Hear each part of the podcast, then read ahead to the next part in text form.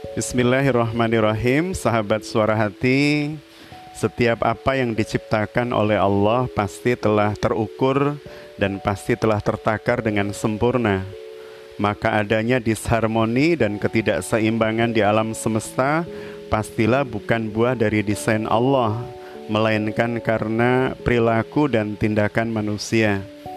Sehingga apa yang terjadi hari-hari ini yang melanda manusia pandemi COVID-19 kita meyakini ini adalah bagian kerusakan yang diciptakan oleh manusia.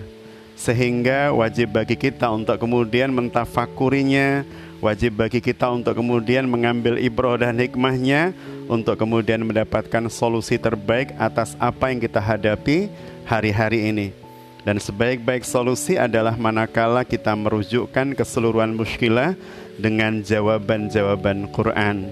Maka mari menjadi pribadi Qurani, pribadi Rabbani agar kiranya Allah menuntun keseluruhan langkah dan pencarian solusi kita atas setiap masalah.